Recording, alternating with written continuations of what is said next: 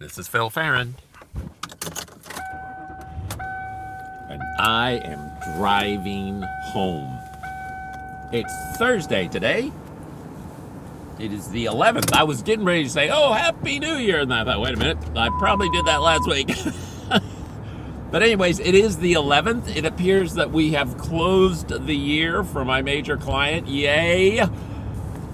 Got all the cash receipts done last night, and then got everything launched and taken care of uh, today. Although there was a little, still a little hiccup, but we had Rusty in, and he took care of it. And whoop whoop. So it took him a little while to chase that one down, though. It had to do with a default that wasn't set up correctly, um, which is really interesting that we've never hit that in four or five years. Um, and, but that's the way it is with systems they can be going along happy as a clam and then something shows up 10 years later. Uh, so, anyway, so yay, we're closed. That's all good. It's all good. I personally have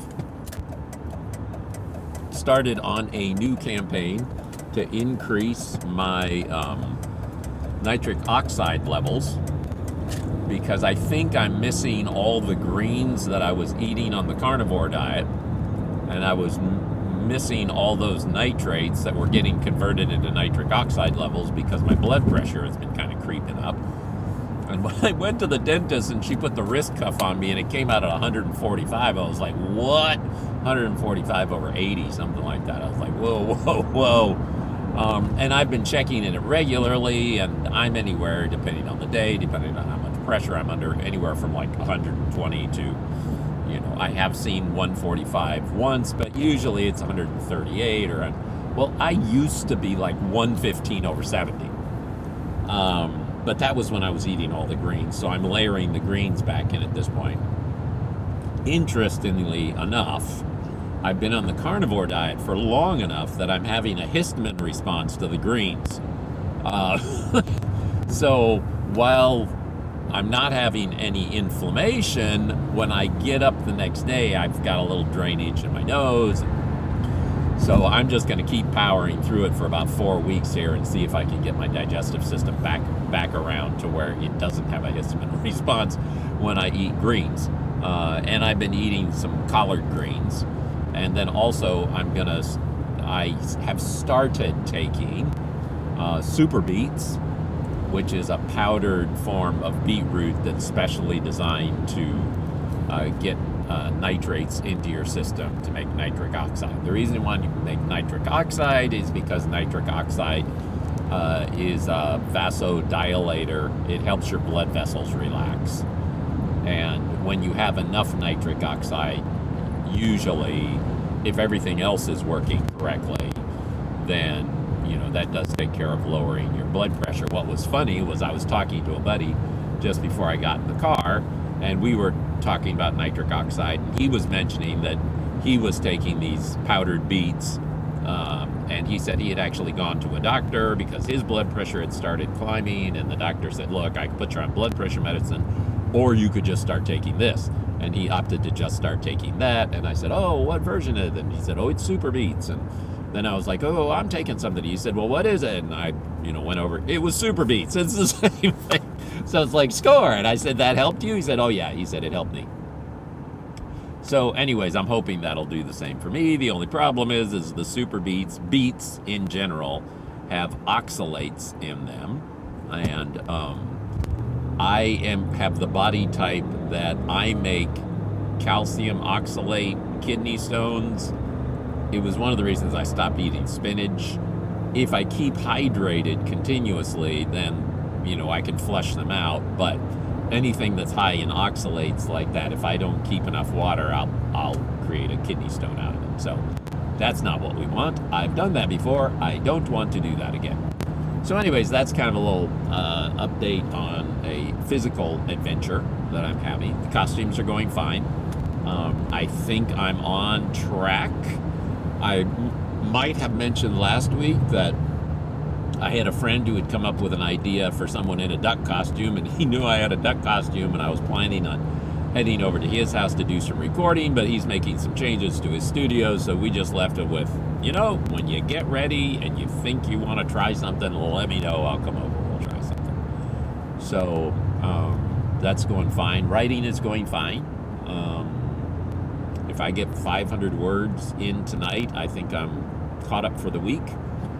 So that's good. Um, and I don't think it'll be any trouble getting those 500 words tonight. Uh, got a little bit of exercising, and I am getting home a little later than normal because I stopped in at the church to help get set up for Sunday, but got that done. And uh, heading home now. All that's good. Um, so, yeah, there's. Um, I'm still working along on Pi.ai for the Love Your Robot costume. And um, I took an old Android. It's an old Android tablet, and I just kept upgrading it until I got it to the version that would actually run Pi. Um, and that all worked out fine. It's interesting because Lynette had older iPad tablets, but you couldn't do that. They would only let you upgrade so far, and then they'd say, nope, can't do that. And then Pi would say, nope, can't run on that. And that would be that. So, yay for Android.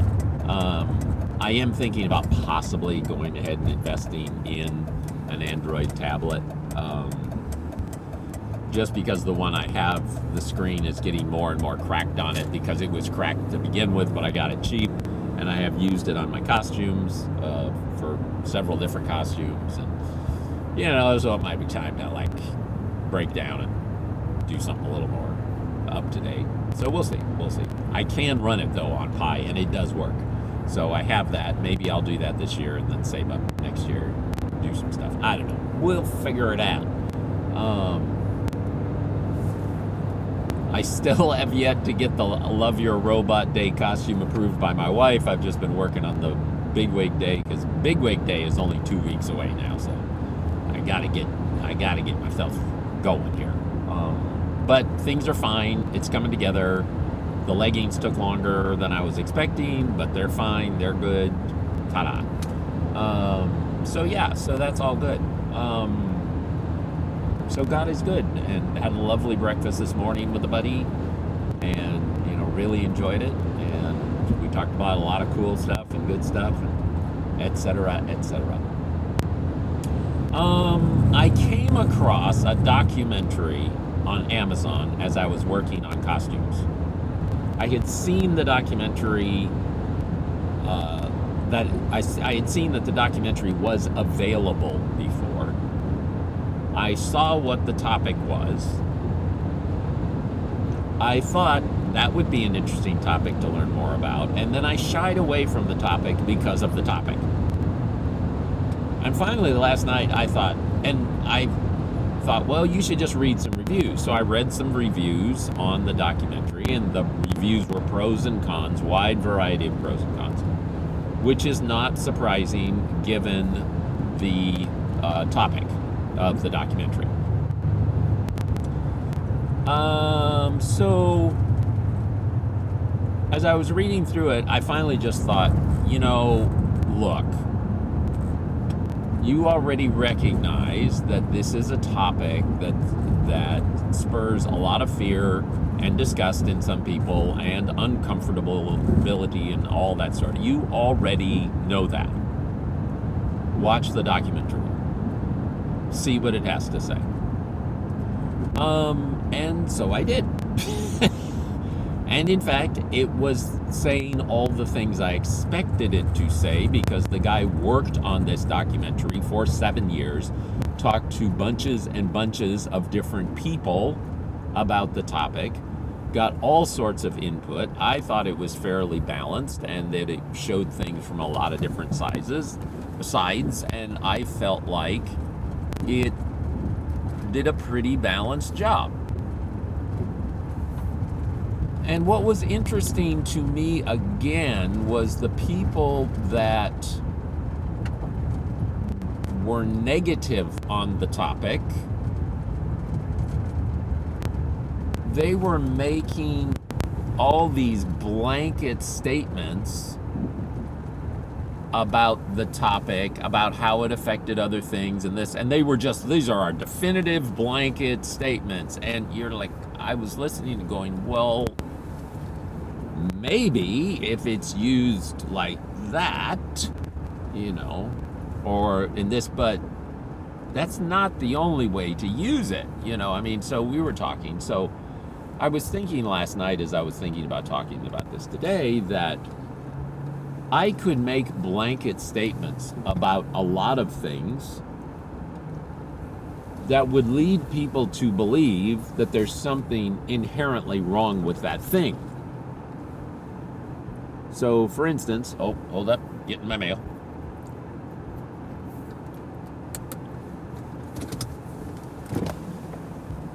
I could say, oh, eating. Eating is just terrible for you. Have you seen these people who eat all that sugar? You know, who eat all that uh, that stuff that they shouldn't be eating. It's just terrible for you. Have you seen what that does to them when they eat all that stuff with all that sugar? They get addicted to it. They can't stop eating. And look what it does to them over time. It just destroys their health. It's just terrible. Or I could say about drinking. Have you seen what drinking does to people? People drink all of that alcohol and that alcohol just destroys their liver and it's just terrible what alcohol and drinking alcohol does to people. And i just think drinking is awful. You know you can do that with a lot of different things. And we hear me saying that and we have an immediate response to that like well no wait wait what wait. Are you're talking about several different things here. You know, not all drinking is drinking alcohol. Not all eating is eating nothing but simple carbs and sugars. There are other ways to approach this. And if you haven't figured out by now, uh, the documentary that I was watching was on masturbation. And so it was a documentary both on male and female doc, uh, masturbation and where it has been through the years. And there's been protagonist and antagonist, and there's been a variety of opinions on it all, and yada, yada, yada, yada, yada. And I was watching this again and thinking, how fascinating is this? Because uh, the first real time that I was trying to come to a formulation come to some something where I could make some sort of intelligent statement about all this was when some friends had written me. They had discovered their son in his bedroom watching porn and masturbating and they wanted to know what do you think about this? What what should we do about this? I'm not seeing lights flashing here. And oh, no, there they are. Okay, we're okay. And we're still running. We're still running. Yes, we're still running. Sorry, didn't need to hit the recorder on the windshield. And so, you know, I kind of went through what is kind of the normal spiel for me now, and and that is that this is a subsystem that God designed. You know, it has a certain thing that it's trying to do, and we just need to understand what it's trying to do and how we can work with that subsystem, and et cetera, et cetera. But I think even though someone's going to point out the verses about Paul talking about how that it's wrong to just think of anything to do with sex as you know just eating and drinking uh, and i would agree with that statement that it is you know going out and having sex with people is not the same as just eating and drinking. There are so many involvements because these subsystems these reproductive subsystems are so powerful. They're so powerful that we have to really be aware of what we're doing and what that's doing to us emotionally and mentally mentally beyond just physically.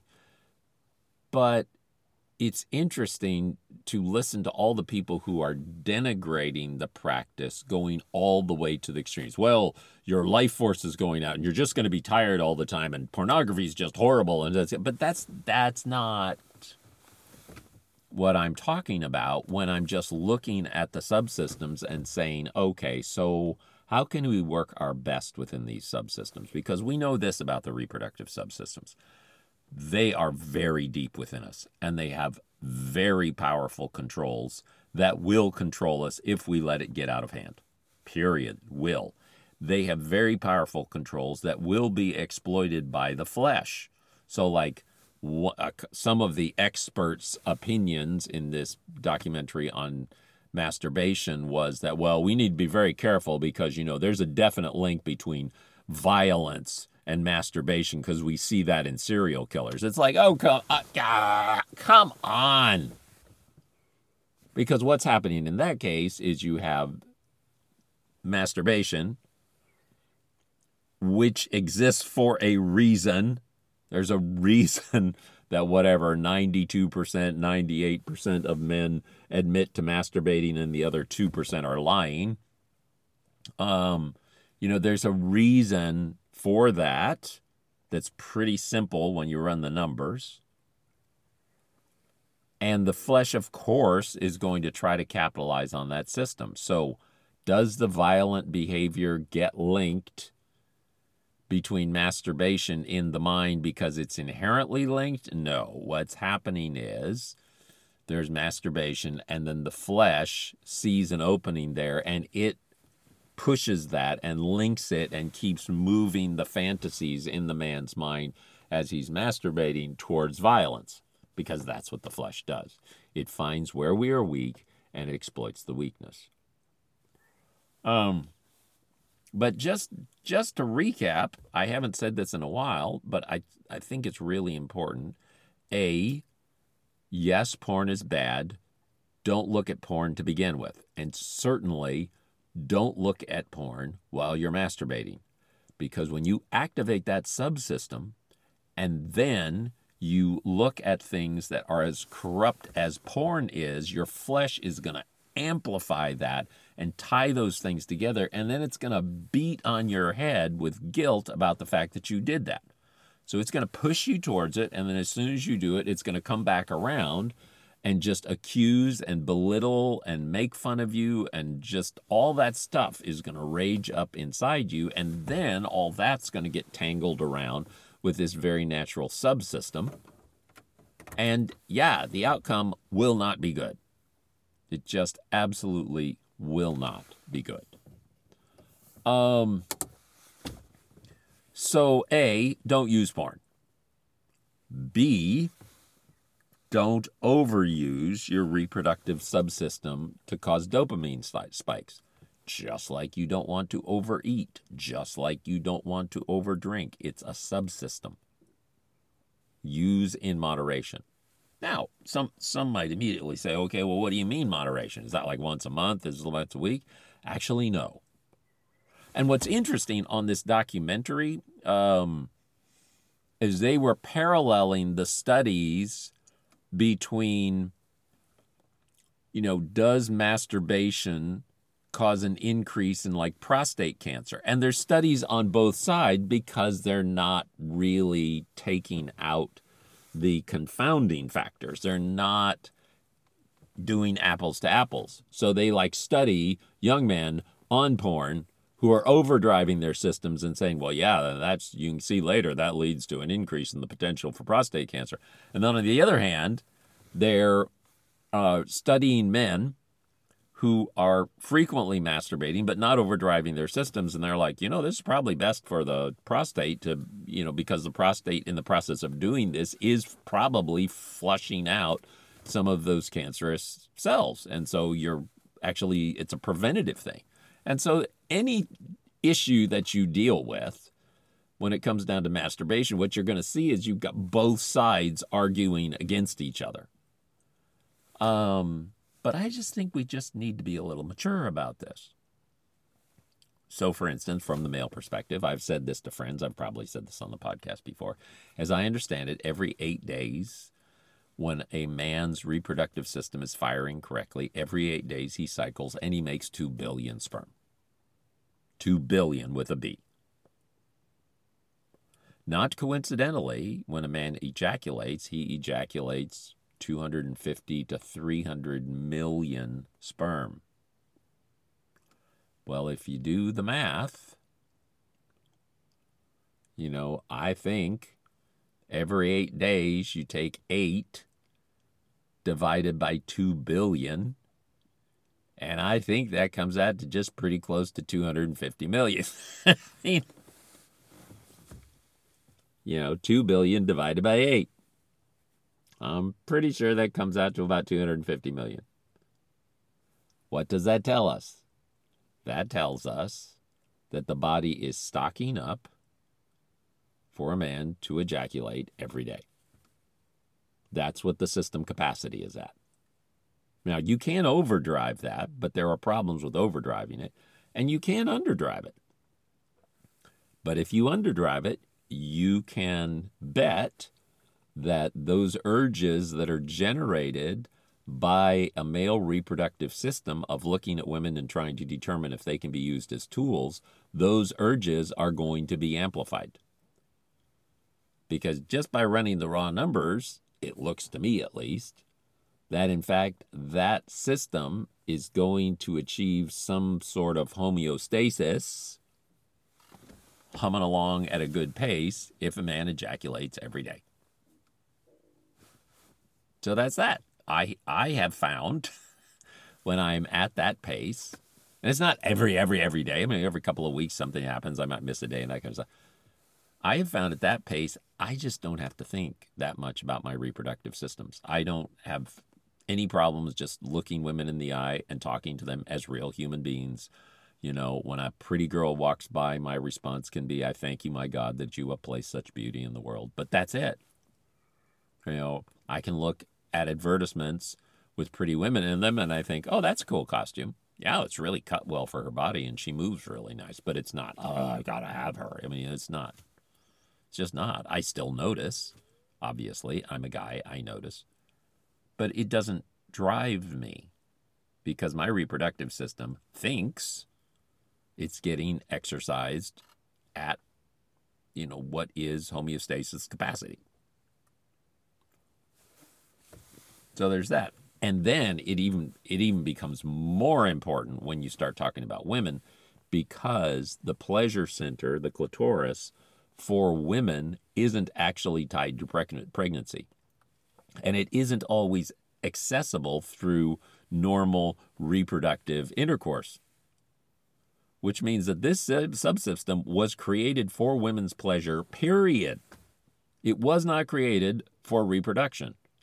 It was created for a woman's subsystem, period, so that she would have a subsystem that would bring her pleasure all by itself. And why did God create it that way if he didn't think women should enjoy that pleasure all by itself? Do you think that God put that whole thing there and then said, well, you know, you should never touch yourself, only your husband gets to touch you? What? What? especially in light of the fact that women, on average, in general, are higher in anxiety and neuroticism because of their subsystem that does this miracle of conceiving and carrying a child. And there was a certain level of anxiety that came along with that subsystem for the survival of the species. And God, in His kindness and His wisdom, not only built women to be miracles, He gave them a pleasure subsystem that did not have to exist for anything else except pleasure. And I think He did that as a trade off because He knew he had heightened their anxiety levels and he gave them that as a way to help them deal with anxiety. And when you talk to women or listen to women who have pioneered masturbation or pioneered learning how to get the most pleasure out of their bodies, what you hear from them over and over is that it has revolutionized their lives. So it it was the name of the documentary on Amazon was Sticky, I think, which again, that's probably an inappropriate title. And it was actually made by a guy who was trying to figure out masturbation because he'd been told this and he'd been told that and the other. And it's it was really fascinating because they went through this whole thing talking to all these experts, and then at the end of the interviews with each of them, they asked them directly, "Do you masturbate?"